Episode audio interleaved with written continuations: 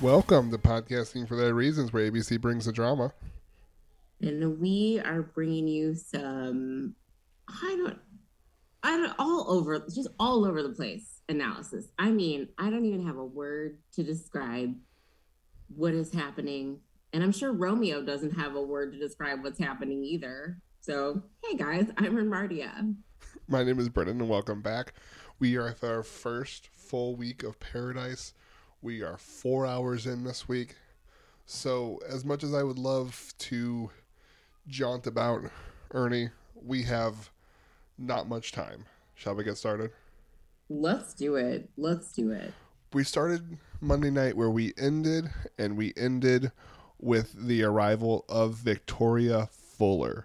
Now, if you don't remember Victoria, she was third place on Pilot Pete's season of The Bachelor. My favorite. It was a season that happened. The season that we are still suffering the consequences for. I mean, to be fair, I really think that Victoria just went on this season because she's like, I'll survive here, but I'll thrive in Paradise. I don't even know, man. I still think that because of Pilot Pete's season and because of the... How old were the girls on there? 12, 13? I am so fearful of Zach's upcoming season. It is ridiculous. I need to, like, I don't know. I don't know. Every time I think about the youths of Zach's season, I'm terrified. I do not need a Pilot Pete repeat. I do not. And the worst thing is about it, and this isn't about Zach right now, but I will say, it's going to be even more boring because Pilot Pete, at least he was like, I'm hot. No, it. I never thought that Pilot Pete was hot. Zach is just like, I don't know. I'm hot. Everybody thinks I'm cute. I don't know. I think that Zach may be the least attractive bachelor in quite a while. See, I think he's cute. I do. I am thrown off almost exclusively by the pituitary problem that he clearly has. Oh my gosh! Your voice does not naturally get like that. I mean, I think it's natural. Okay, that's fine. All right, Victoria Fuller. She. Now, okay, we've talked about this on her season, and I don't know if you remember, talked about it last week, but we talked about it, me and you texting on Monday. Mm-hmm. Victoria Fuller is obviously stunning. Is she, though? I mean, Ernie, that's objective. Okay, because I'm like, cool, she's cute, but... You were not on Twitter then. Twitter's consensus is, I think it was summed up best in this tweet. If Victoria F is interested in your man, you need to give up because the fight is already over. I just love the fact that we all forgot her White Lives Matter modeling gigs. We didn't, but we didn't. We talked about it last week. I know we didn't. And I know that other people didn't. Maybe I should rephrase that. The franchise has forgotten. Well, as we also discussed, the franchise has had worse scandals. That's like the fourth worst scandal since that scandal. Yeah. So that's why she also waited to go on the island this long. Yeah. She's like, I dodged that bullet, you know. I'm gonna wait till like the racial reckoning of COVID-19 2020 dies down. I'm gonna spend it on a farm with a murderer.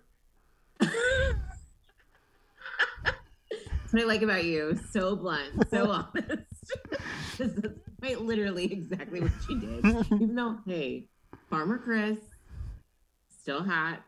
Farmer Chris still living his life, just away from the franchise for a very long time. And I think he's showing up at people's weddings now, though. He's posting on Twitter and on Instagram now. Yeah, that's just wild to me. Okay, Victoria F is obviously at this point the most popular person on the beach. Oh my gosh. I just whatever. She pulls Logan first, they talk. Then she Logan always has this like a look of utter dismay on his face. I told you, I do not understand why he is popular. I've grown to love him. I know you have. I still don't get it. Like, no, I don't. I wouldn't want to date him, and I wouldn't want people that I care about to date him. But but his complete level of confusion.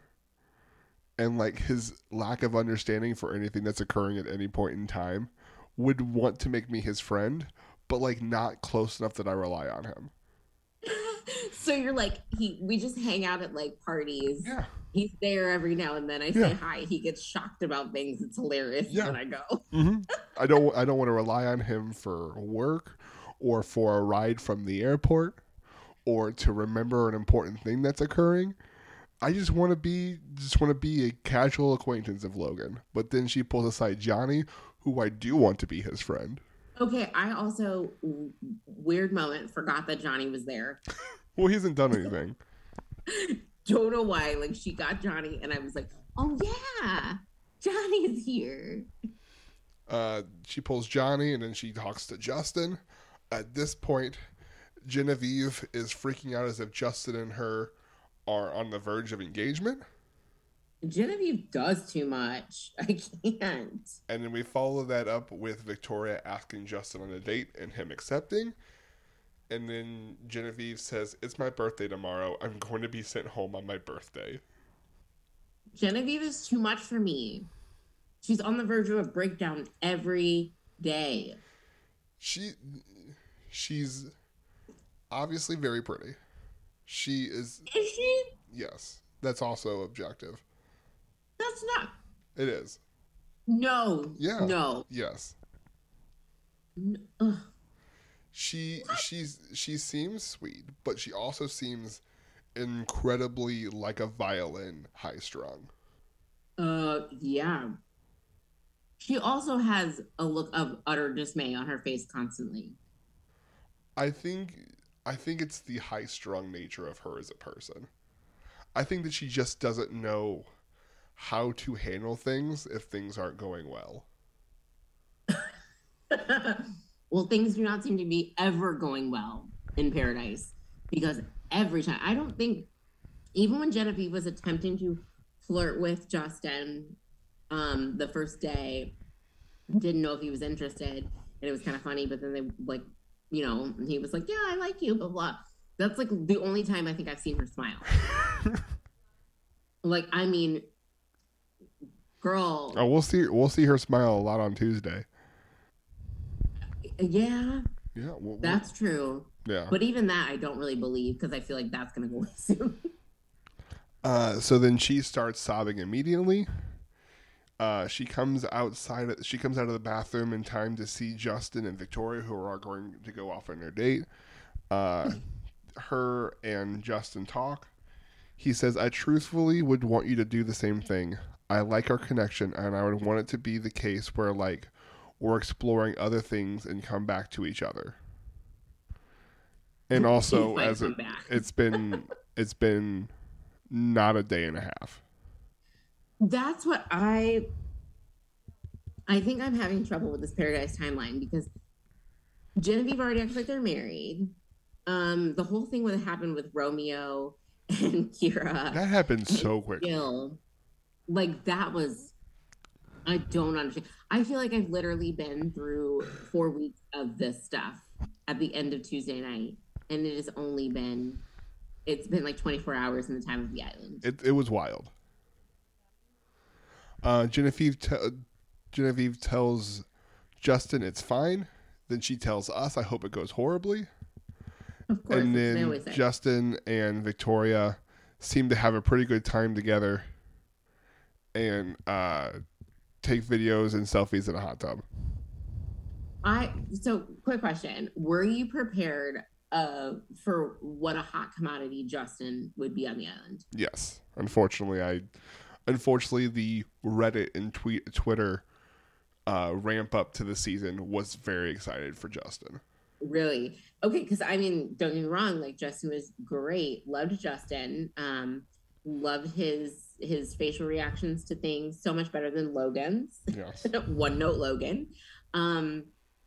I don't think I was ready for how many people are like, oh, Justin. I don't think also, fast forward to Tuesday, as much as I loved Rodney and thought he was adorable, wasn't ready for that either. I was excited for everyone. I was expecting everyone to be excited for him to be there, but like more excited to hang out than try to date him.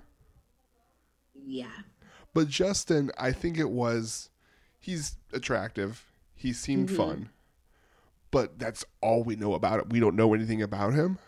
So it's kind of like the one of the few guys there where there's a level of mystery. Mm-hmm. Because like all the guys so far on the beach are like made it deep heavy hitters. Mm-hmm. There isn't a lot of like, I don't know who that guy is on this island. Right. While most of the girls are, I don't know who that is. Like Haley, when Haley made the comment about Lace, I was like, girl, I don't even remember you. Yeah. So, yeah, the guys have showed up and we know them. They've been pretty recent. Mm-hmm. They've been pretty relevant, at least like, you know, yeah, for the most part, they have been. The girls, they're a little all over the place, but whatever. So then we cut back to the beach. We see Casey and Michael A walking along the sand. And Casey is giving Michael the lowdown on Kira. Says that Casey says that Kira said her love language is having relations. And Michael says, really? And he goes, and then Casey says, I swear to God, I love that. And she said, I love that. Let's go crazy. And then he said, unfortunately, my love language is tacos. Which, who doesn't love a good taco, man? For some reason, why do I take that as an innuendo? Maybe I'm a perv, but immediately I'm like, huh. And then he follows it up with, so I think Kira's too much for me. I need a good girl. Yeah. I think Casey seems like somebody who needs more Teddy than Kira. Yes. Which is, and we'll get to Teddy, but that was wild. I don't know if we have time for that. We'll get there because we need to, but man. But yeah, I think that I totally agree. I think that yeah, he needs a good girl. He needs a sweet girl. I think that his girl is coming. I don't know who it is. I don't know who I would pair him with yet.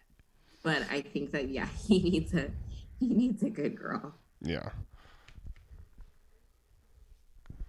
So then we have Michael and Sierra. They have a conversation. Michael says, "Tonight I want to hang out with you, but I don't know if you're vibing with anybody." And it's basically we've kind of settled into them as a couple. He says, I've dated a little bit after she passed away. It's like I get excited in the beginning, and then it starts to be scary when it gets more intense. Mm. What do you think about their super early but, like, sweet connection? It seems super genuine. It like, does. I wouldn't have put them two together in a million years. I never would have. But maybe we just needed to get. See this coming. Maybe we needed to get to know Sierra outside of just constantly trying to get rid of Shanae. Yes, I think there were a lot of girls on that season that were linked to or fell under the umbrella of Shanae's chaos. Yes. Which ironically, Shanae now is on the island just chilling. She does not. She's completely moved on. How you feel about Logan? I like Shanae. I mean, you can tell that this Shanae is different because of how Genevieve and her act together on Tuesday. This is clearly an evolved Shanae. Yes.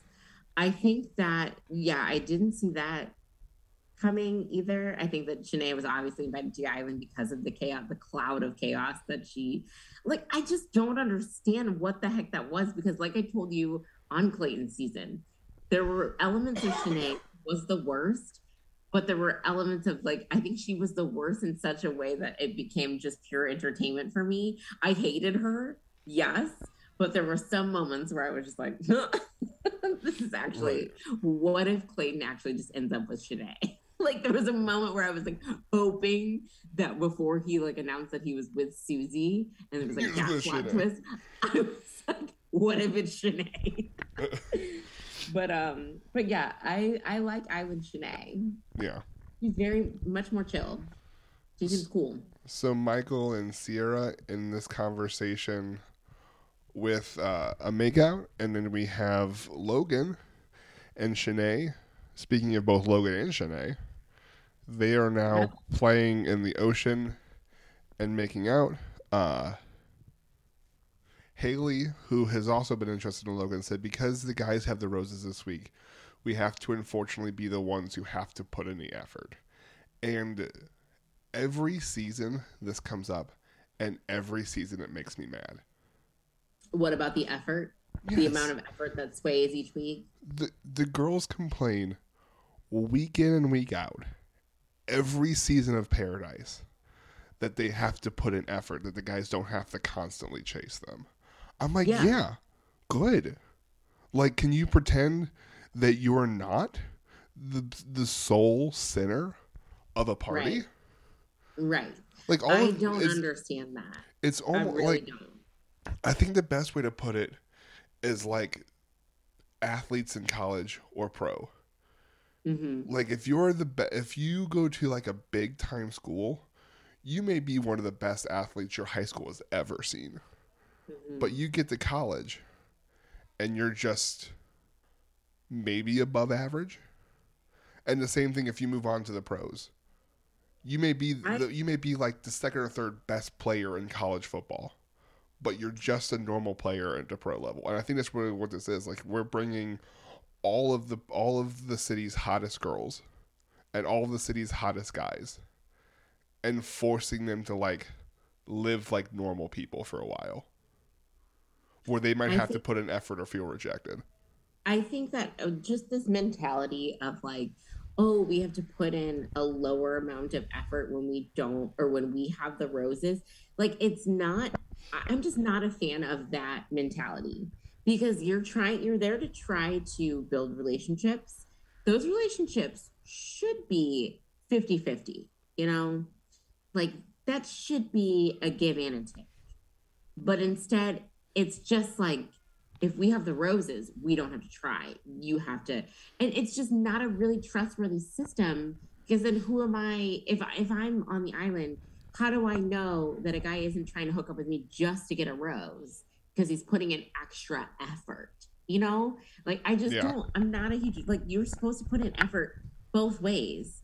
But to be lazy in that, and to just be like, oh, well, you know, it just sucks because the guys have it, so we have to put in the effort. But it does seem like the middle of the road people who do that complaining.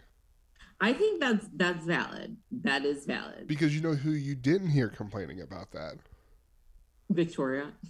Serene, Teddy. Yeah. Like, the people who were, like, confident in an early connection. Mm-hmm. But, like, it's the people like Haley, like, I can't believe I have to try. Mm-hmm. Well, Haley, like, Lace, mm-hmm. You know, yeah. But Haley believes that she has a shot with Logan, and then we see this conversation between the two, and I immediately knew that there was nothing there. So I would like to read you a slight excerpt from their conversation. Would you like to hear that? Like, I'm going to reenact a full transcript of this scene. You really only need like a couple lines each. Goodness gracious, it was bad. Like, I just wanted her to get up. I just wanted her just to be like, hey, okay, see ya. Haley goes up and sits next to Logan, who's chilling on a daybed. She says, I definitely wanted to pull you, but I was like, I didn't want to like, and Logan being confused says, you talking about today? Oh yeah. Are you feeling good about the conversations you've had? And she says, yeah, I'm just in my shell a lot. And Logan says, you're what? And Haley said, I'm in my shell a lot of the time. And Logan says, you're in my shell. You're in your shallow. And then he continued with that perpetual look of disbelief on his face, just like not knowing what's going on.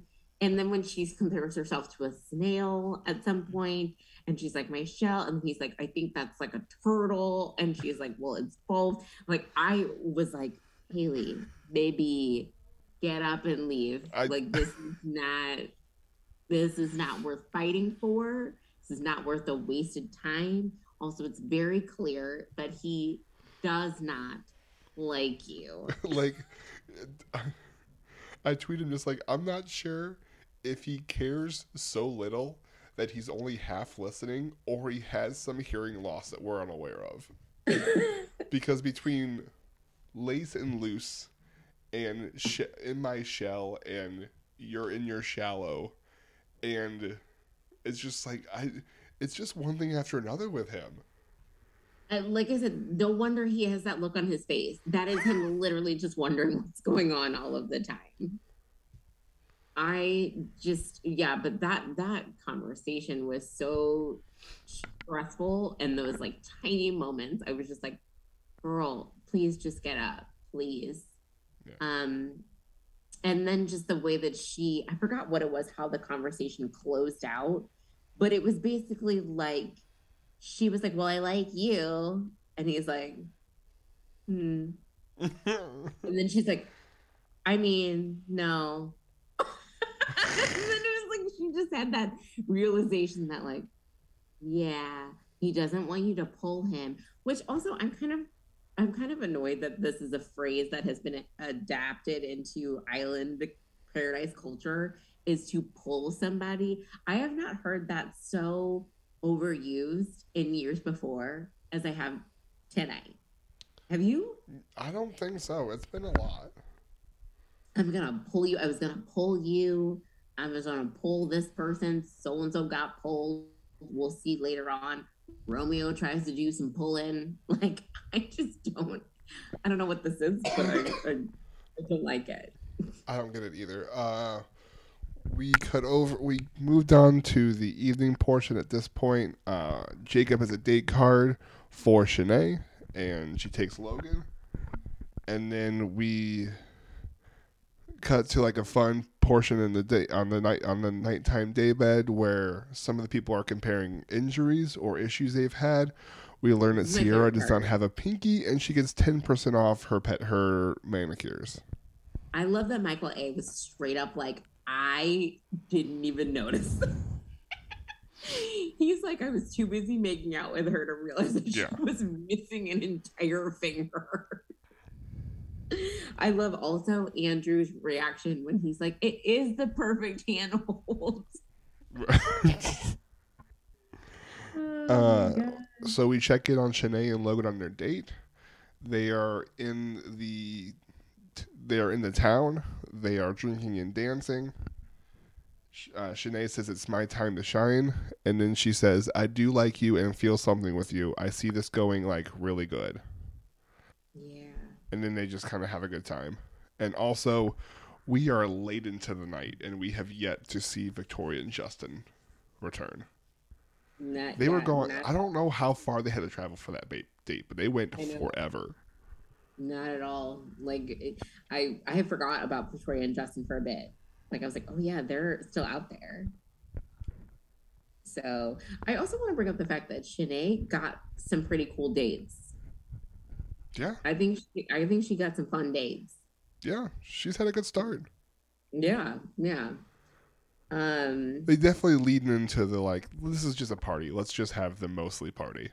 Yeah, and maybe it's the edit too, because they seem to be showing people on their dates having fun. Like, I think that Teddy and Andrew had a very traditional Paradise 101, mm-hmm. where, and I've seen it compared to. Oh my gosh, why am I blanking on their names now? the nurse, the traveling nurse. Noah and Abigail? Noah and Abigail.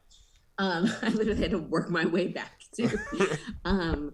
But I've seen it compared to Noah and Abigail because it was very reminiscent of the way that their date was last year. And then it was like, you just didn't see them for a bit. Because I saw Bachelor Data actually said that the crabs and the other animal islands got more airtime than Teddy and Andrew did in episode 3. Fair, because that date was boring. Yeah, the date was boring, and maybe it was just like, maybe they're not going anywhere, or no, maybe it's like this is, they're saving up a storyline, which they were for sure saving up something. So we get Genevieve continuing to mope and moan. She says, "Tonight sucks. I just have to sit here and wait for him to come back and tell me what he thinks." But it's okay. She gets a temporary reprieve when Lace finds Sally's bag. I hate this part. I hate this part, Brendan. Really? I really enjoyed it. I hate what happened. I have no idea what happened. I don't even know. Part of me wants to think that is not even Sally's stuff. It can't be Sally's stuff. I don't think it is. I think that they were...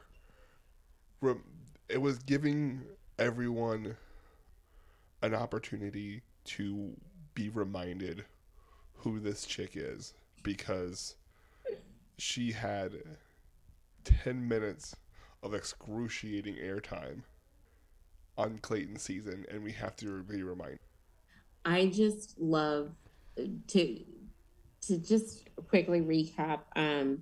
I just love the fact that someone who was basically the first person we saw in Clayton's season was completely it shouldn't even have mattered, yet it has had, this story has had such staying power.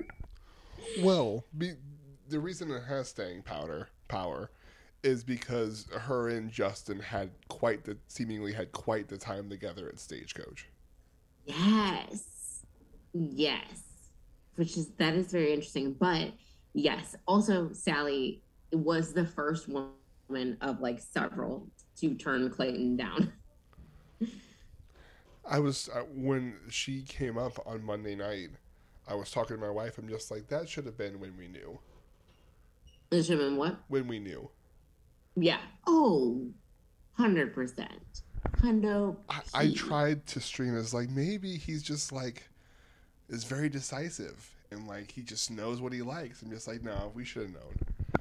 But the fact that he was begging this girl to basically stay, and she's like, nah, I gotta go. He's offering her a rose when it was the first person he talked to before he'd even had a limo entrance. It was just wild. So Lace discovers the suitcase with her name on it in the room, brings the other girls up. They rifle through obviously a fake bag that was not really hers. I was I couldn't because Twitter was just I can't believe you would just rifle through someone's stuff like that. And I think it was either Genevieve or Haley tweeted out read the clues, people. Do you think that we actually would just open someone's stuff who isn't there, look through everything? So why did they do it? I don't know, but they're just come on, none of us believed it was actually her stuff. But what if it happened? I don't know. I'm just saying that's what they said. That's what, the whole thing. I think that this being a little fun whatever that happened, to me it did not come off very well. To me, it felt I didn't think it. Girls. This part I didn't enjoy. I didn't think was funny. I don't know or care particularly if it was actually her stuff, but I also wasn't upset enough to rant all over Twitter about it. I wasn't upset to rant all over Twitter. I was upset enough to be you guys are the worst. Also, it gives Genevieve an excuse to make those ridiculous faces again when she's mad. She's already reeling because Justin is out on a date. She cannot contain her emotions on her face. It's mind-blowing to me. Lace is about to fly away with those eyelashes. I don't understand And who was the other girl? There was somebody else with them, Jill. Wasn't it? Yeah, Jill. Oh, goodness gracious. Don't get me started on Jill. It was like all of the messes. The triad of instability. It was, yeah. That's exactly what this trio of just mind-blowing instability is here. And they took all of their chaos out on what seemed to be someone else's luggage. So after they rifle through everything for a while and are confused, they race off to the bar and to ask Wells what has occurred. He says, this part I did appreciate. Though. Okay, this when I said I really enjoyed it, this is what I meant. I didn't enjoy that part. I meant this. So basically, long story short, a producer went to grab Sally, and there was chaos around her ex-fiance, who was the issue last time she was on the show. Right, because she had to leave because she was about to get married, and then she canceled that wedding, and then she came on to be with Clayton, and then was like, "Nah, never mind, I'm not ready." Yeah, and then she went back to her fiance for a while. I think they had one more off on, and so there's a lot of chaos. I don't know what was or wasn't true. I don't think that she made the producer hide in the trunk. I think that might have been a Wells embellishment, but I very much enjoyed it either way. I appreciate the way that Wells made this story just such a ridiculously long tale. And then, so basically what happened was they were getting on the flight. She pulls out at the very last second, but they had already checked her bag.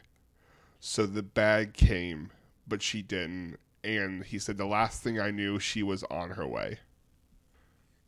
Can we just back up for a minute?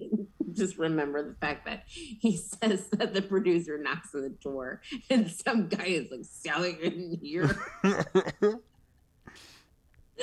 All of this is just ridiculous. And then the fact that she's not ready to go because she has explosive diarrhea. At first I thought it was dumb, but then the longer it went on, I was like, you know what? The effort that they put in to make this season somewhat different and hilarious is just, hey, give me a reprieve from all the craziness on the beach. This is absolutely ridiculous and great. Yeah. And Wells's wig was perfect. Well, there were several tweets about how Wells is coming for his wife's Emmy. Yes. Did you know that she's hosting a reality show too now? Oh, is she? Yeah, apparently she's hosting Love Island US.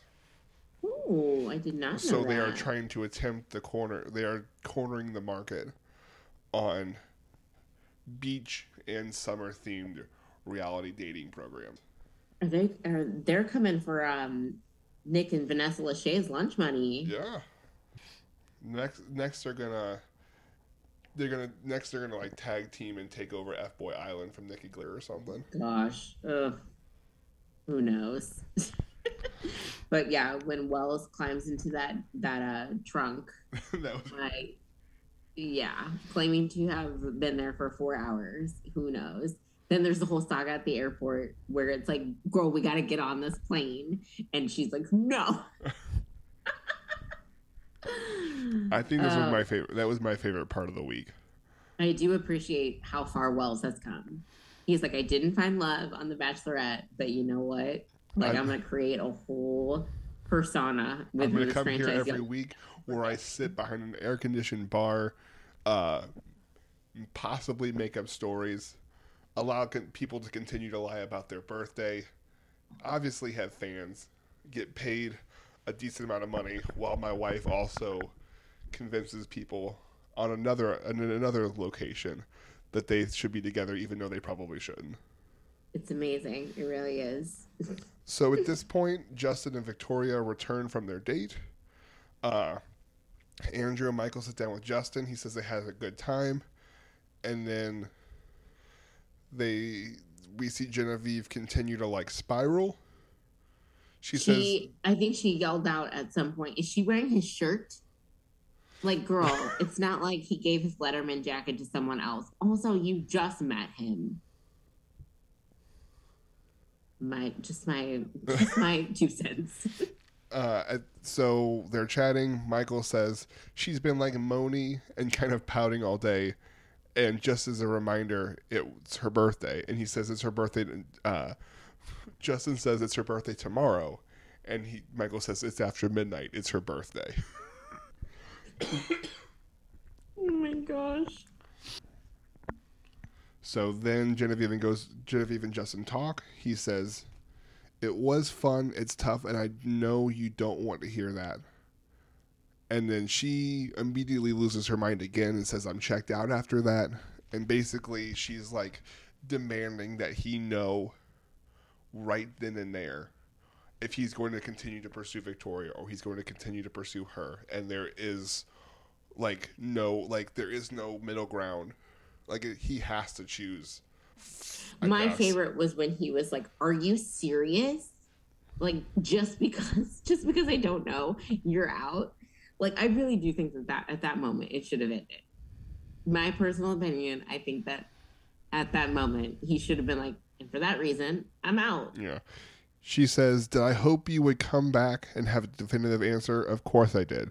From what I'm hearing, I don't think I'm what you want." And she's she's excruciating to me. I know that you think that Genevieve is pretty or whatever. I don't know. I also, with your track record with this franchise, I should have known. I'm going to call that out what it is.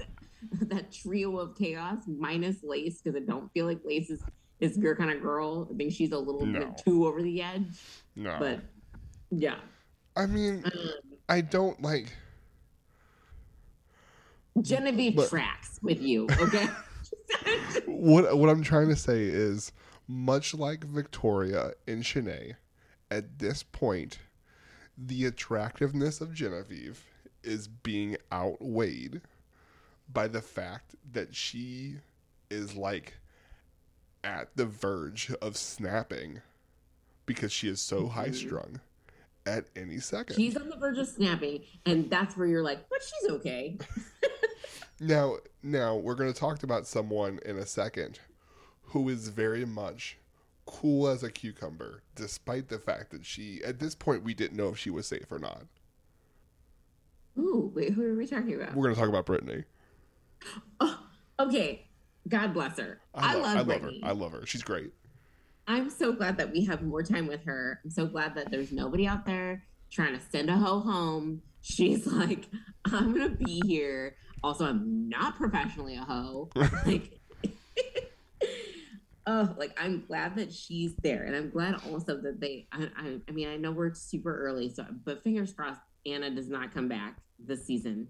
I hope that they don't try to force that's like, "Oh, you know, she's with Chris Bukowski now." Is she still? Yeah, they posted the other day. They're very happy together right now. Okay, great. I couldn't remember if like that was still a thing. They are still very much together. Which is weird to me, but still, yep. Another person who has been back on this island 1,000 times. Yeah. So Romeo catches us up. He says, "As much as I like Jill, I don't want to commit on day 2 to this relationship. I really want to explore something with you," as he talks to Brittany.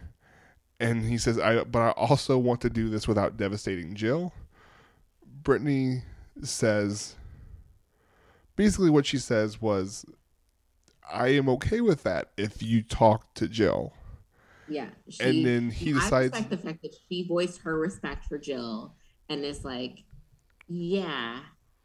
Like, she's kind of like, "I think you're cute, so maybe go back and talk to Jill." Yeah. But Romeo, what does Romeo do? He shoots his shot. He goes in for the kiss.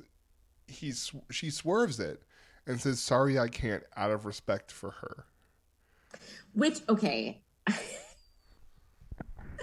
Okay. The swerve, like the kiss dodge. Okay. Perfectly executed, by the way. Yeah. I mean, like, super was like, whoop. Like, it was like one of those slow, like, Tai Chi moves or something. I don't know what that was. the way that she dodges that kiss, but also the way that Romeo is still like, she wants to kiss me, but she just wants me to talk to Jill first. Cut to Brittany being like, I said maybe, but I don't want to. I don't want, no. What did she say? It was something like, she says, if he were to give me a rose, I would tell him I would rather get hit by a bus. Yes. Like, Brittany is straight up like, no. And you could read those signs, Romeo. Like, he's not, I feel like he's trying to live up to his name, and it ain't working. It was maybe last week, surprisingly, because Jill and Kira showed up and had their eyes set on Romeo, which, okay, were you surprised that Romeo was such a Romeo on the island, like, the first night out? It was surprising to see him be a point of contention. Yes. And then it's also surprising to see him fall from such a secure place to being like, oh no, what happened? What followed that dodge, that kiss dodge? Brittany immediately, after talking to Romeo, goes off and tells Jill everything. Again, much appreciated. I feel like that validated her being like, I'm your girl. I ain't trying to play this crap. Jill loses her mind and is furious. Romeo follows her and she's like, get away from me. Good luck with whatever you're doing with the rest of your life. I don't want to be a part of it anymore in any way, shape, or form. Okay, do you think this righteous indignation was valid? Yes. Okay. Now, initially, Jill's yelling, here's what's happening to me. Like I told you, I like to cook dinner while watching the show sometimes. It infuriates me, yes, but go ahead.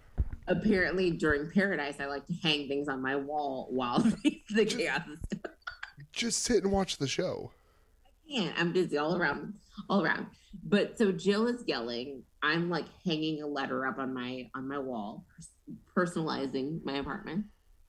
And Jill is just like freaking out. And at first, I'm like standing on this ladder, and I'm like, Jill, shut up! Like, what? This is a big deal.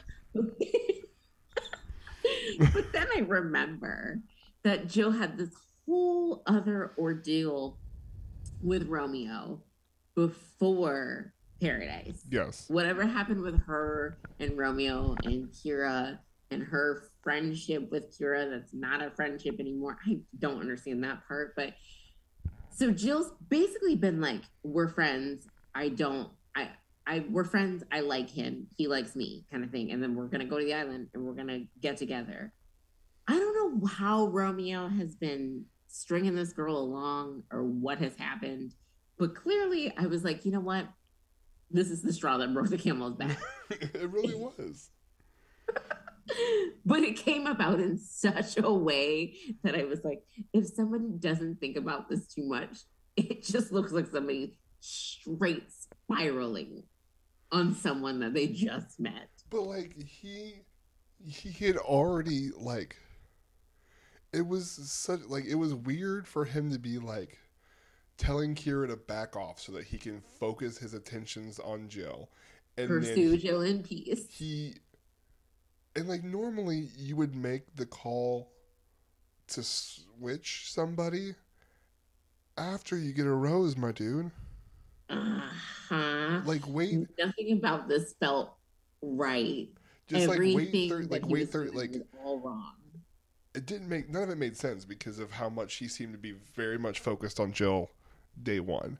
But also, my guy, 36 hours, you have the rose and you can pursue Brittany while he's safe now. Yeah. Okay, so then that's why he made the move, because he was safe. I was getting the weeks confused. No, but like he still could have, because what he did was set up a spiral of events that he could have, like what you were saying, like he could have been with Jill. He could have gone around, had conversations, had conversations with Brittany, maybe buttered her up a bit, you know? Yeah, kind just of like slow play it. His way into that. Yeah, eased his way into like, hey, this interest in me is not so out of left corner, completely unpredictable. It could have been like she felt this coming sort of thing. So he could have tested the waters, seen if she was interested. If she's showing signs of interest, then he could have been like, hey, so I think I'm having some time, like where he's showing respect for Jill, but also showing respect for Brittany and just saying like, you know, if this is something, I'd like to explore this with you. Homeboy comes straight out of the gate and is just like, okay, like we're almost there, but like, I want to pivot. And Jill is just hanging out, drinks, being a calm version of Jill, as calm as possible. I never know if she's crying or laughing.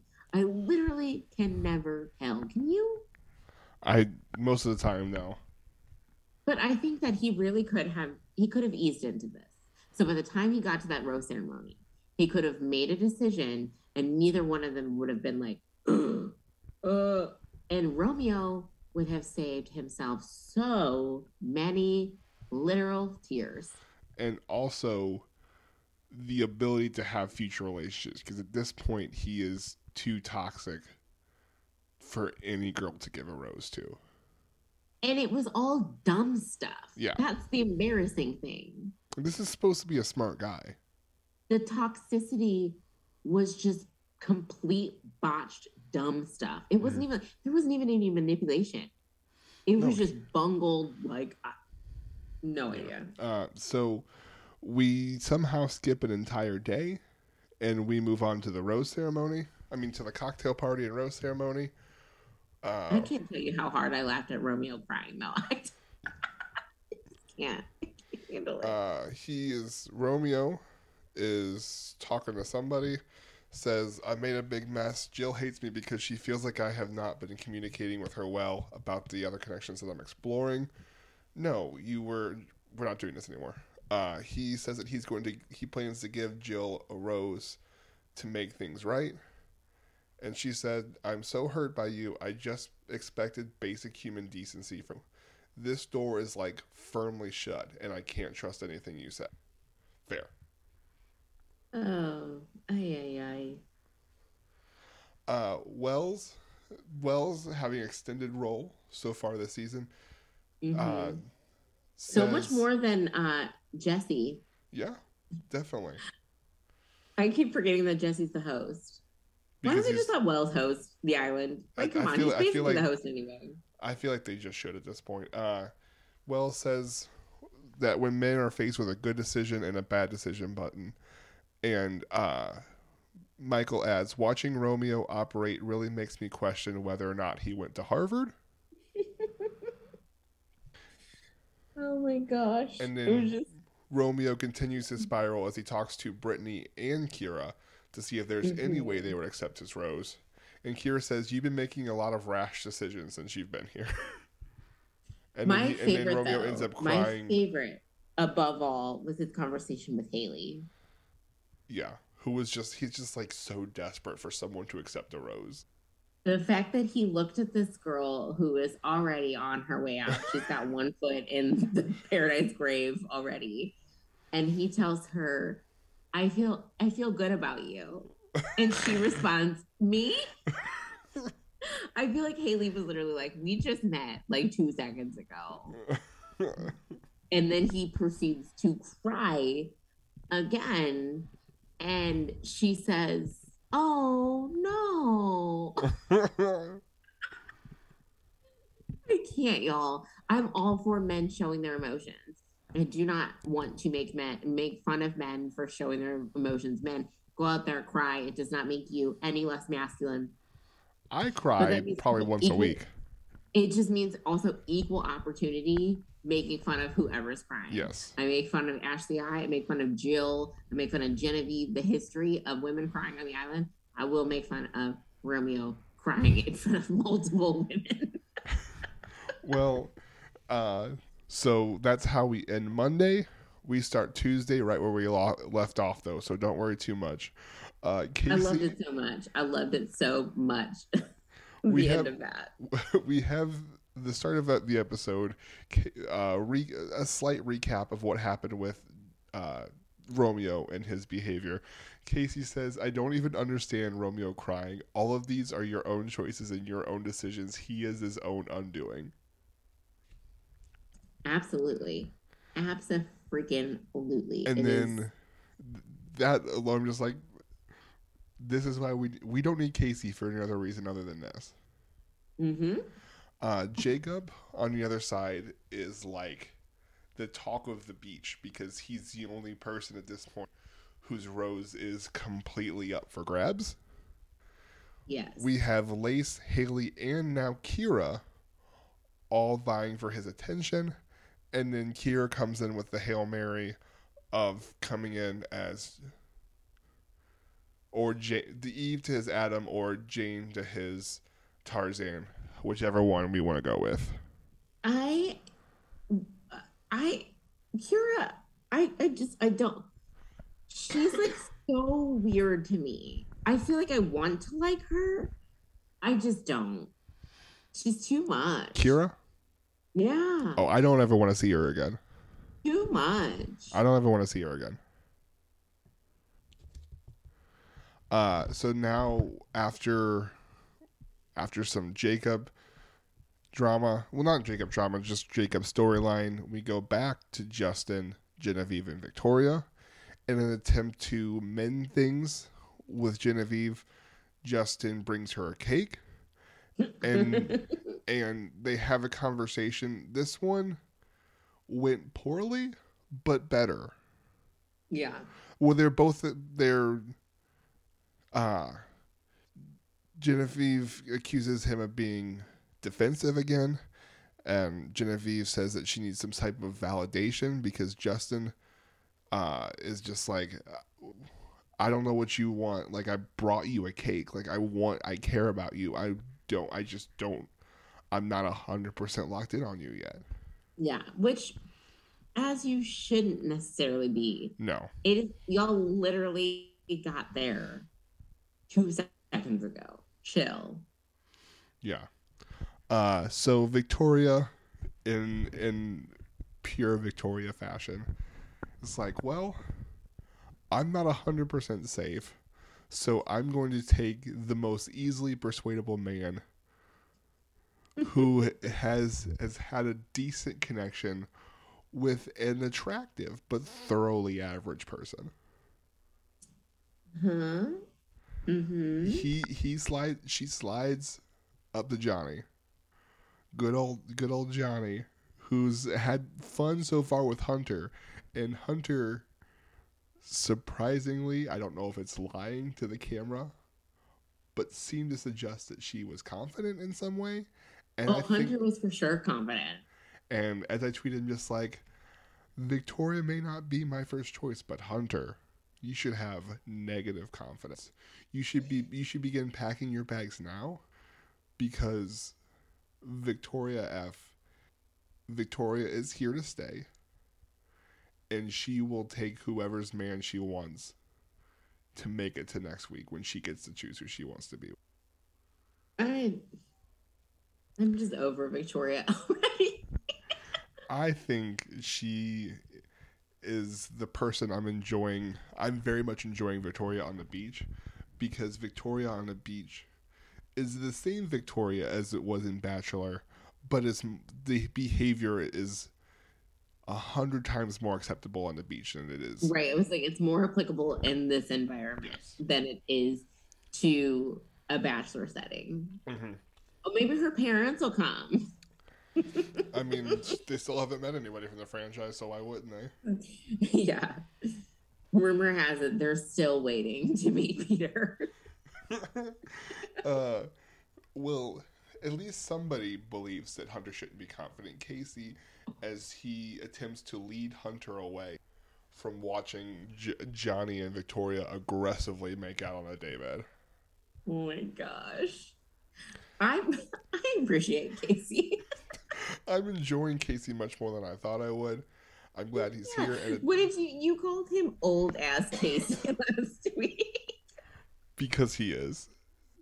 There is more gray in his hair and beard than Michael and Jesse combined.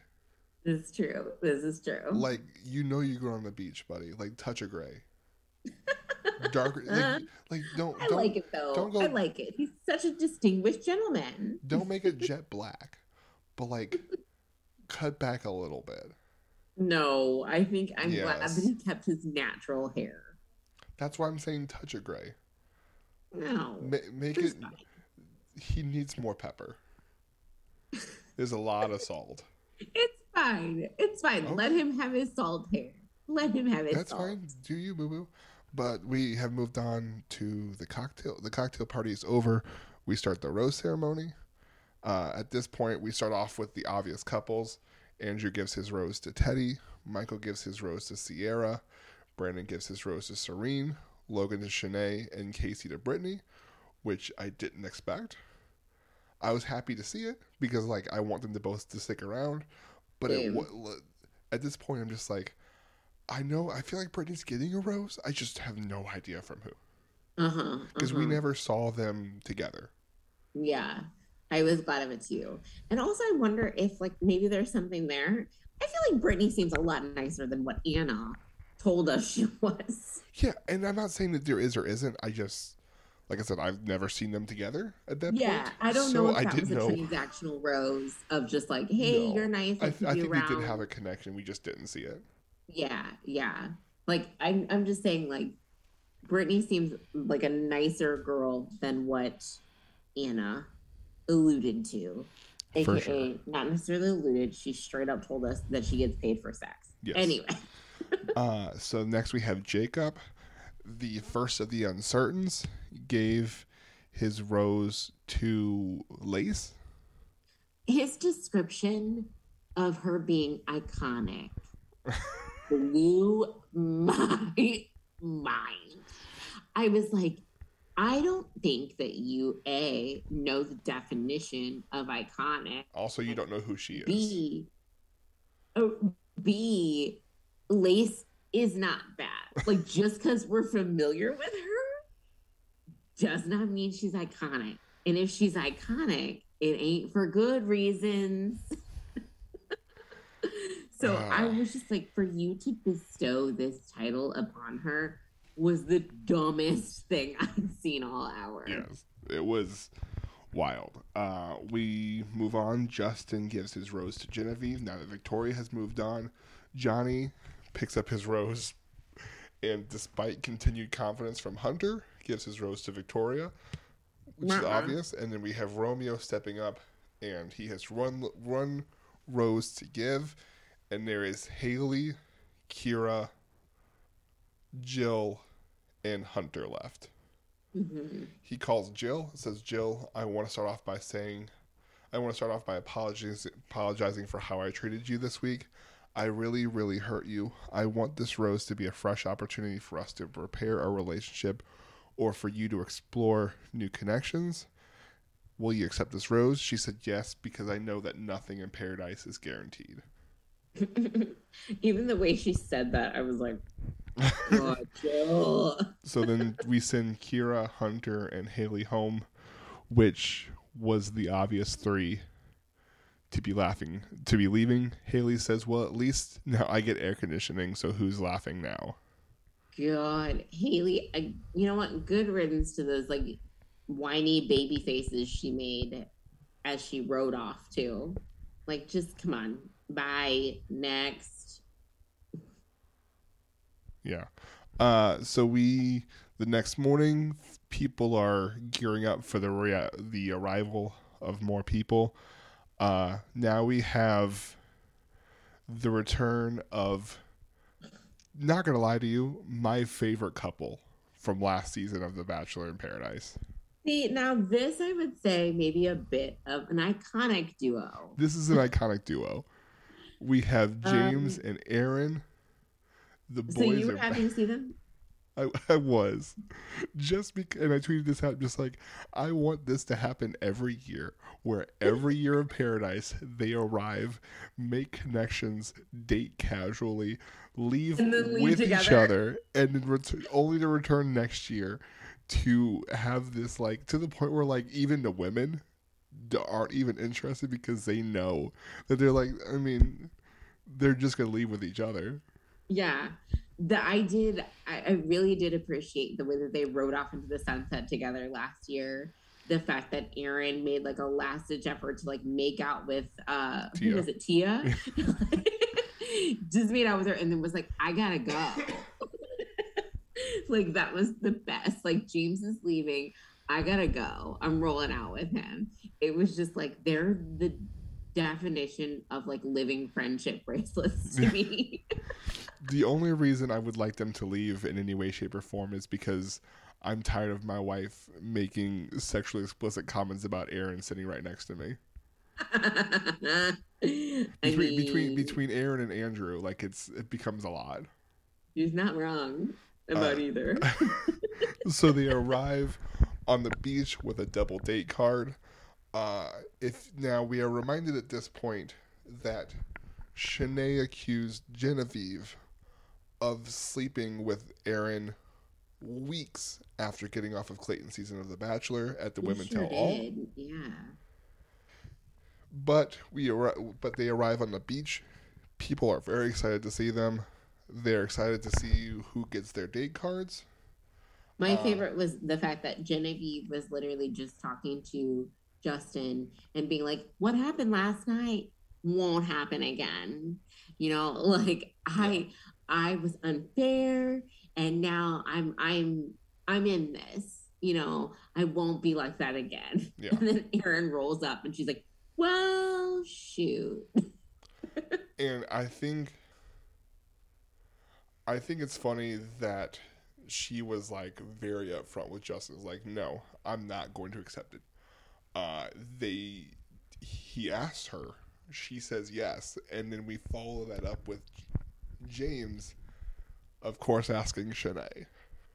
Yeah, there was no like sign of connection at first or anything. It was just, hey, Shanae, you want to go? Like, I feel like Aaron was like, I'm going to pick Genevieve. And James is like, let's just make this interesting. Yeah.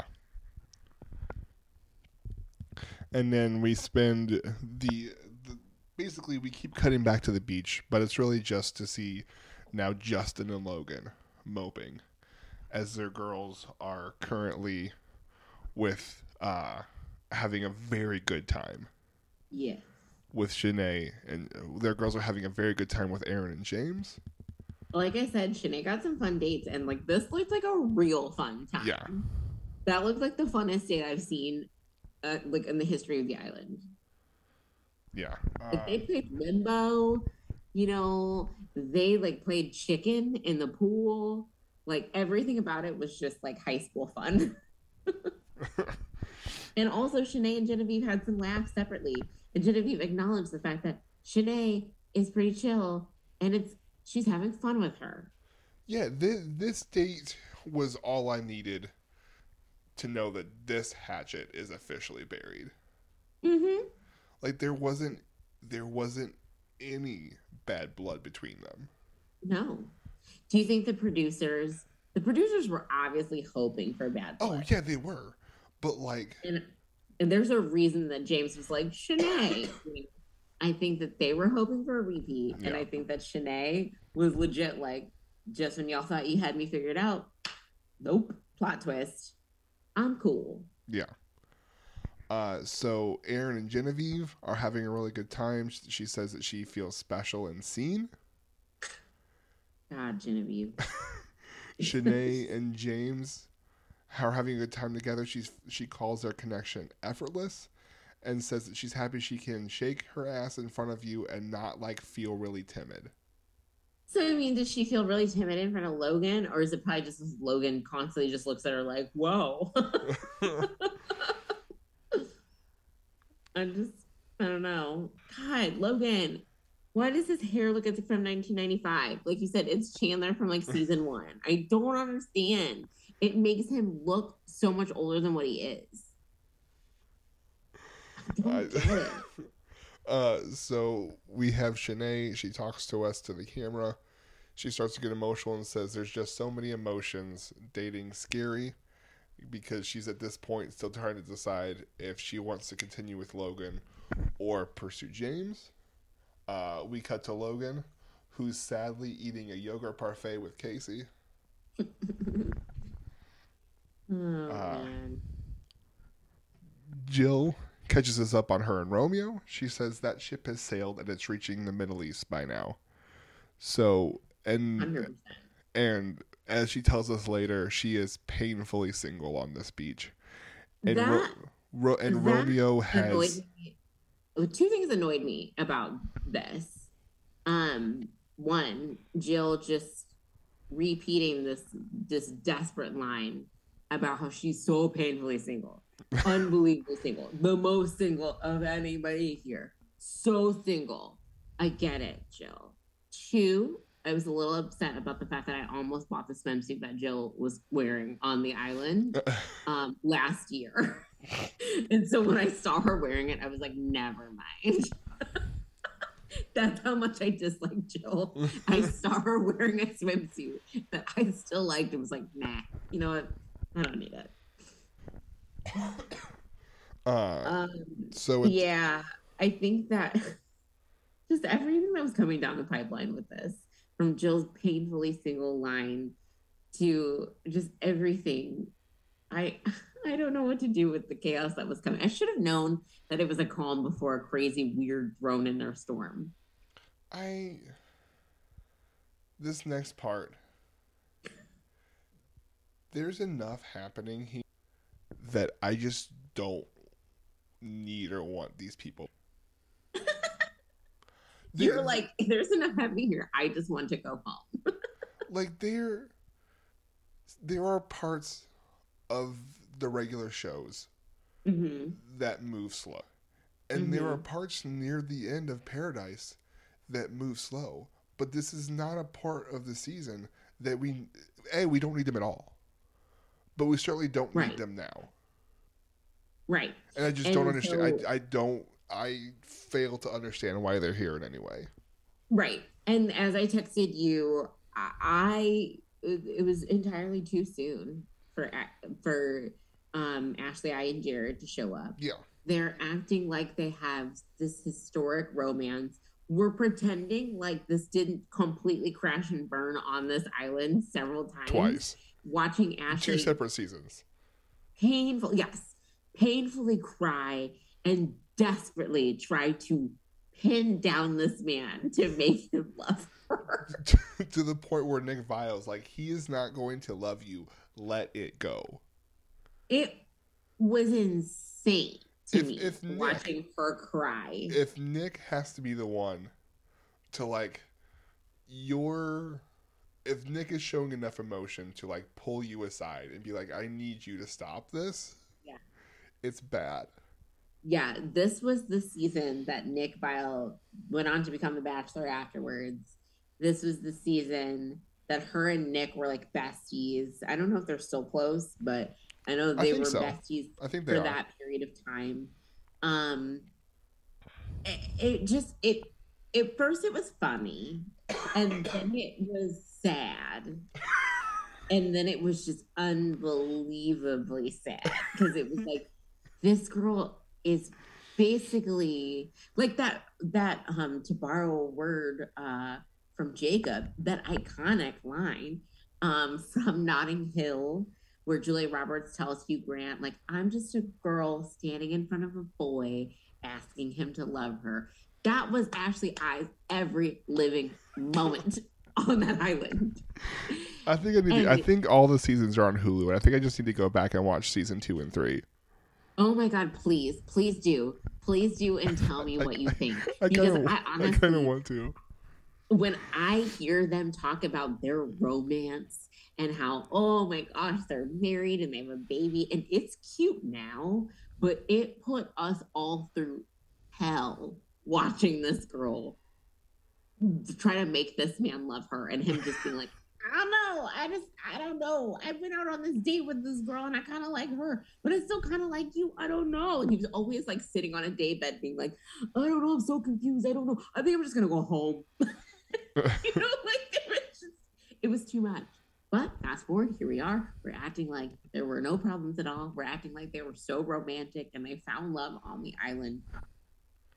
It was a failure before they got to where they were. But like she said, and that was continuously reminded on Twitter. Be like, are we forgetting that it's that everyone's like, are we forgetting how that relationship got to where it was? It was complete failure after failure on the island, and it only took them off air to decide they wanted to be together. Yeah, and an unhealthy, I would say, an unhealthy friendship that they had, where it was then it was like, they're, oh, we're best friends. Y'all, like, he's just keeping her around. All of it was not great. It was unbelievably toxic. And then it wasn't. And now it's wonderful. So at this point, Ashley, they are there to spend alone time and rekindle their relationship. They immediately split up by gender. Jill and Ashley talk about doing manifestations to find love, and then this is where things get good, because Teddy admits that Andrew likes her more than she likes him. Mm-hmm. Did you pick up on this before? I didn't, but like, yeah, I didn't really either. And then she said it. Yeah. And when she said it, my thought was, girl, don't say that out loud. Somebody's going to go tell him. But, like, it was very clear that, like, they both so desperately wanted to be with each other. Yeah. Yeah. And it just... So much so I guess I didn't realize also the buildup that they had put themselves in. Because I guess they probably had DM'd each other. Yeah. And they had talked. Like, they were like, we're going to meet and it's going to be so great. They probably had... That would be a huge letdown to be like, this guy, to maybe talk to a guy for a few months and be like, this guy, he could really be something. And then to meet him, and then he's obviously adorable, but to have it not click the way that you expected it to be. Yeah. That is sad. So that was incredibly disappointing for me. I did not enjoy most of the rest of this episode. Because this episode, what followed, I literally texted you and was like, what is Teddy doing? What's happening? Did I miss Rodney's rose? Because then we get a beloved fan favorite Rodney rolling onto the beach, and she's like, oh, though, I don't really like Justin, or not Justin. I like Andrew, but I don't really like Andrew as much as he likes me, but here's Rodney, and I did want to meet Rodney.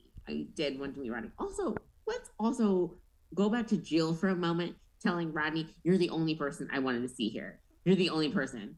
Jill, you literally were waiting for Romeo. And now you're going to delete that? Okay, that's fine. But Teddy has a really successful conversation with Rodney. It's adorable. Yeah. You know, we're a little nervous for Andrew. We're kind of like, oh, I don't know. She's going to go off on a date with him, and Andrew's going to be sad. This may just be me because the seasons were so close together. Did you forget that they weren't on the same season? Wait, who? Rodney and Andrew. 100% until this moment, yes. I'm just like, but they're so close. They both literally made the top... until this very moment, yes, I did. I was like, but they both made the top 5. How does Rodney not know that Andrew's so into her? But just like, because they were in the final 5 of completely different seasons. They just happened to happen 2 months apart. Oh my gosh. I just literally, because I was confused because whenever, when they said about Rodney falling for Michelle, I literally was like, hang on though. Didn't he fall for Katie? Hold on. What? And then I was like, hold on. Who did Justin fall for? wait, who was Andrew? Like, it was like these three men were just going back and forth for me. And then I was like, what season is this? Who are these people? It was just like, it was so confusing. It was wild. It's a trip for sure. I couldn't remember who season was on who, like what was going on. So yeah, like you mentioned, Rodney and Teddy had a really great conversation. I think she realizes at this point that she is much more interested in Rodney than she is in Andrew. Yeah. And then she grabs Andrew with tears in her eyes and they go talk to the far daybed. And the only important thing that Ashley said all episode was like, oh, that's not a daybed you go to if you're having a good conversation. Yeah. They're like, oh, they're going to the far off daybed. Which is specifically there for breakups. Mm-hmm, mm-hmm. That's the breakup daybed. Yeah. So this is the part where I got really confused. And then I was like, did we do a time jump? Did I completely miss Rodney's date card? Because again, admittedly, this time I was hanging string lights in my apartment. Oh my God, Ernie. I need you to do me a favor. Yes. You have, because you normally get home around 5:30 or so, you have 5:30 to 7 yes. and 9 and after to do yes. things. I need you, if you're going to co-host a podcast where we recap our experience of The Bachelor, I need you to pull yourself together and watch the show. Okay, listen. All right. No. Clearly, it is helping me because I've always got my hands busy doing something. And things like this always happen in moments that I am like, what? Okay. Knit something. Like it makes things very dramatic for me. Okay. Like knit or crochet. There are too many times on this podcast where I'm having to explain to you what happened or tell you what you missed because you're cooking dinner or you're hanging lights. You didn't know that you hadn't missed his date card either, okay? Or you were vacuuming. Yeah, you're right, which reminds me I need to buy a new vacuum. Anyway, though, I digress. So I'm thinking, hang on, where did I miss Abby's date card? I thought I was paying attention, like fully, as I was doing things with these string lights. And so then it dawns on me, oh crap, Rodney's just been out for a long time thinking about his date card until the sun sets. But in the meantime, Teddy is making fully advanced, like end of the season decisions. This was too early. The amount of drama and chaos that happened within this conversation, like she tells Andrew, you know, they wanted it to work out. They really tried. She wanted it to work out with him so badly. He's not happy, but of course he's like, I'm not mad at you though. We tried, you know, it just didn't work out. He's sad. So then she asked him, are you sad? He's like, well, I don't have words. And yes, I am sad, but oh well. Andrew rightfully assumes the way that the rest of the audience would normally assume on an episode 4 that she's going to go out with Rodney probably. She's going to find somebody else. He's going to have to wait and watch her. To be fair, we're only on 3. This is only episode 3? We only had one last week. Oh my gosh, you're right, because there was only one last week. Yeah, we only have 3. Teddy, why are you jumping so many guns? Because then our girl decides, okay, she cries about this. And Jill, once again, you're always going to have to hear me groan before talking about Jill. So Jill comes over. He's like, Teddy, what's wrong? She cries, tells her what happens. All of a sudden, cut to Teddy packing up her suitcase, and she's like, I gotta get out of here. What? And then they're just like, okay, well, you gonna tell everybody bye? She goes, no. The only person I needed to talk to was Andrew. I've talked to him. Let's go. I'm just like, first of all, relax a little. Right. You seem fairly excited about Rodney, and Rodney is clearly interested in you. So A, relax on that, and B, you have seriously good friendships on this beach, and you're just going to leave. That was nothing about this decision, nothing about the end minutes of this episode made any sense to me. I like Teddy, but honestly, what the heck? what the heck just happened? She seems fully invested in one outcome and one outcome alone. Getting Absolutely. Engaged. But is also, I guess, has decided that there's only one person that was going to be available to come down here that she could see herself getting engaged to. That was the weirdest thing, to remove yourself from a dating pool because it didn't work out with the one guy that you had your sights set on, and then you very guilt and tearfully break up with, so that one would assume you would have more freedom to pursue relationships with others. Yes.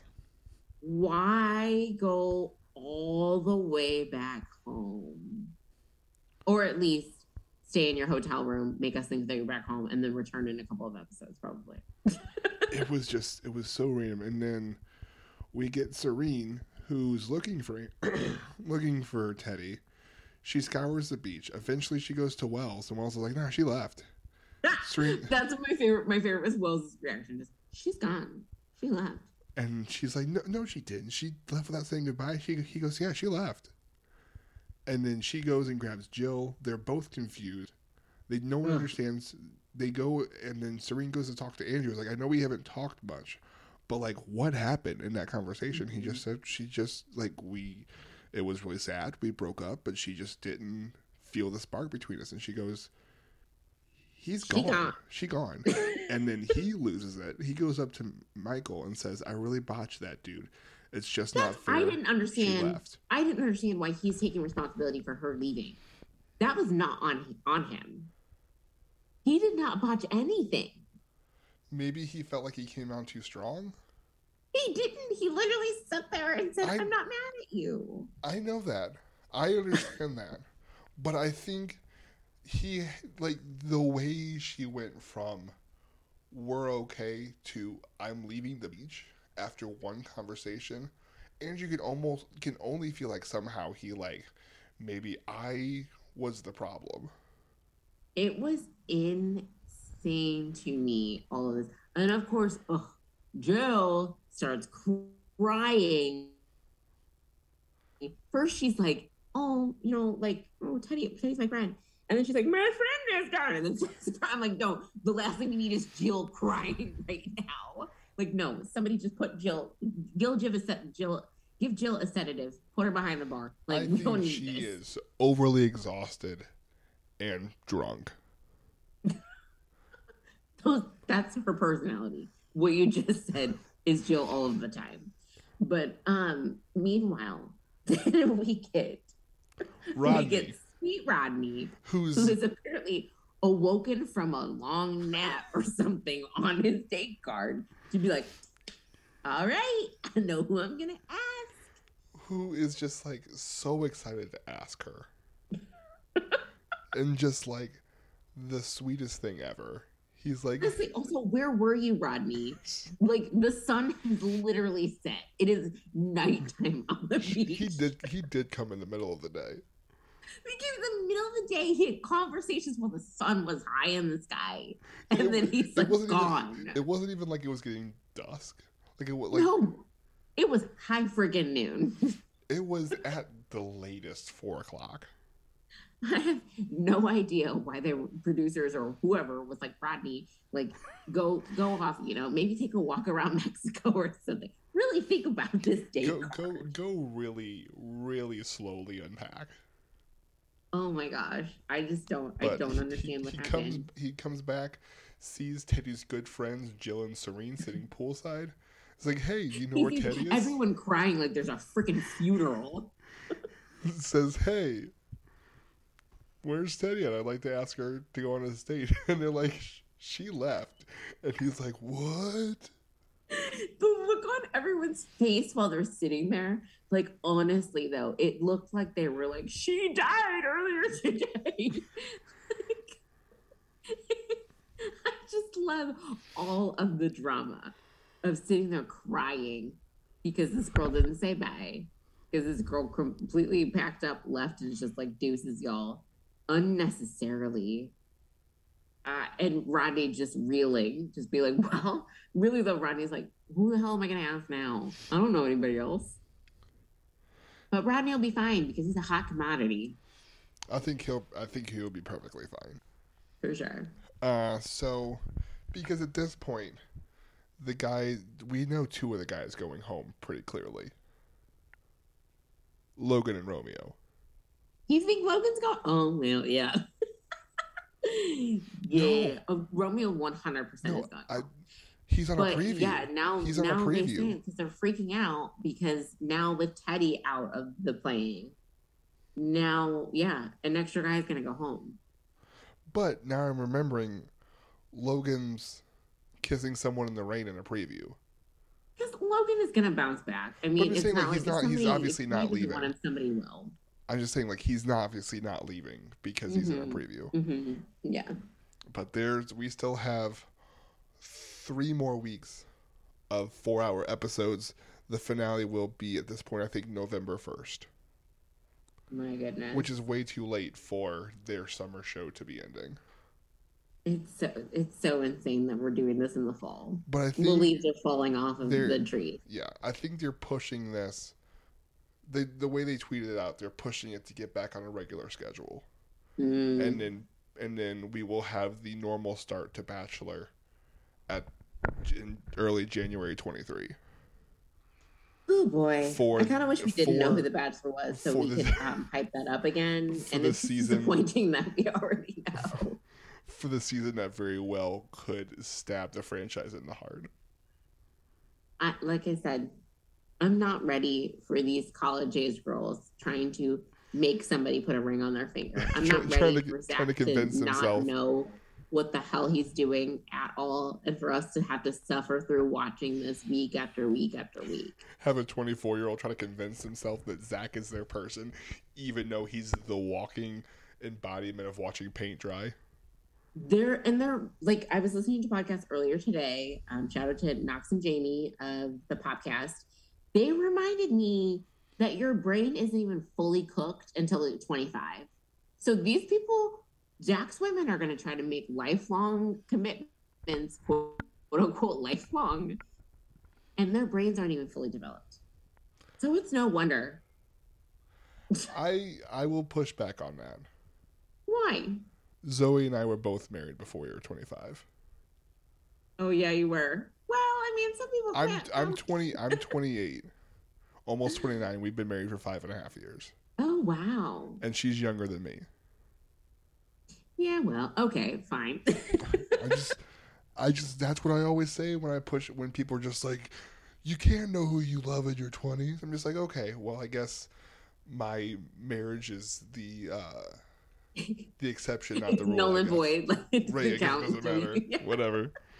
All right. Well, I think the majority of people don't know. Fair. Socials. Twitter, Right Reasons Pod, sending out fire tweets, fire tweet after fire tweet, all of Paradise and going forward. Instagram, podcasting for the Right Reasons on Instagram. So those are both, you can follow what I think on Twitter and you can follow what Ernie thinks on the Instagram. So we run those separately. Anything else before? Oh, Rose League update. Did you play this week? I did not because I completely forgot. Set a reminder. I was in such a good standing last week too, so I'm mad that I didn't. Okay. This week, a couple of people, as my dad reminded me twice yesterday, and today when I talked to him, my dad won. Ooh. Smack Daddy T is my dad on the Rose League. He won with 130 points. I was in 4th place. And kind of a lower week this week. Only 13 people played. Yeah. So you get those numbers back up, you guys, including myself. I'm calling you out. You did not participate this week. I am also seeing friend of the podcast, hell yeah, Sadie is not here. So we had... We can shame people into the league, though, Brendan. Yes, I can. I will. I have and I will. We had 4 people who played week 1, not play week 2. I would like to formally request that all of those people play again, but also send it to someone else as repentance for your missed week. So, Ernie, I don't know who you're going to send it to, but you got to send it to someone else by next week. All right. I'm getting back in that game because I had fourth place last week. And my goal is number one. I mean, all of our goals really should be, but obviously, I'm coming for Smack Daddy T. You're coming for Smack Daddy T? Well, Smack Daddy T is not here to play. He is here for dominance. And he did give me a bit of information on his playbook. Ooh, okay. Obviously, the playbook is available because you just have to click on the person's name. Yes. But it said he went with all women. So I think because the women were the crazy ones headed out of last Tuesday. It probably also depends on who has the roses the next week. So maybe the men is the move next week because they're going to be the ones that are more desperate. I also like that you just told his strategy. Like I said, the strategy is readily available. All you have to do is click on his name and you can see the 6 people he picked. But that's okay. Ernie, until next week. We have 4 hours next week. We did it in an hour and a half this week, so I think that's honestly, we're not going to get much better than that. Doing 4 hours in less than an hour and a half is fairly arduous. There's a lot of things happen on this island, guys. There's a lot, and it's ridiculous. And Teddy did not make it any less ridiculous. So she seems a little emotionally immature to me.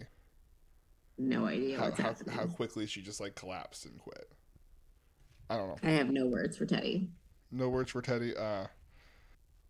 obviously, so at this point we have 4 more guys than we have roses, but I also would not be surprised if Andrew decided to just leave himself as well. Yeah, and I'm not going to forgive Teddy if that happens, because I'm here to find Andrew. I'm here to watch Andrew find love. I love Andrew. I like Andrew a lot. I don't know if he has the juice. He's adorable. We saw him be the Bachelor live on stage here in St. Louis. He can do this. I'm just saying, I'm not sure if on Paradise he has the juice. Maybe not. What he needs is what he needs is his wingman. He needs Greg. Who is his wingman? He needs Greg. Oh, yeah. I wonder if Greg's coming. Much like Aaron and James, they are better together than they are apart. I wonder if Greg's going to show up. Fingers crossed. That would be nice. Greg deserves another chance. I think the entirety of Bachelor Nation is turned back around on Greg. We like Greg now. Yeah. I didn't want it to sound like we hate Greg. We don't hate Greg. I was like, I don't think we hate him. I don't think we turned on him. We did, because we did hate him. Yeah. We've turned from hatred to love again. Okay. Next week, probably Wednesday night or Thursday morning. Keep an eye out for that. I think that's going to try to be our Paradise releasing schedule, especially since it's 4 hours. And we obviously don't have time Monday night to do an episode. So it will probably be Wednesday night or Thursday mornings from now on. Ernie, anything else? That's it. All right. That's all I got. That's all we got. All right. Bye, everybody. Bye.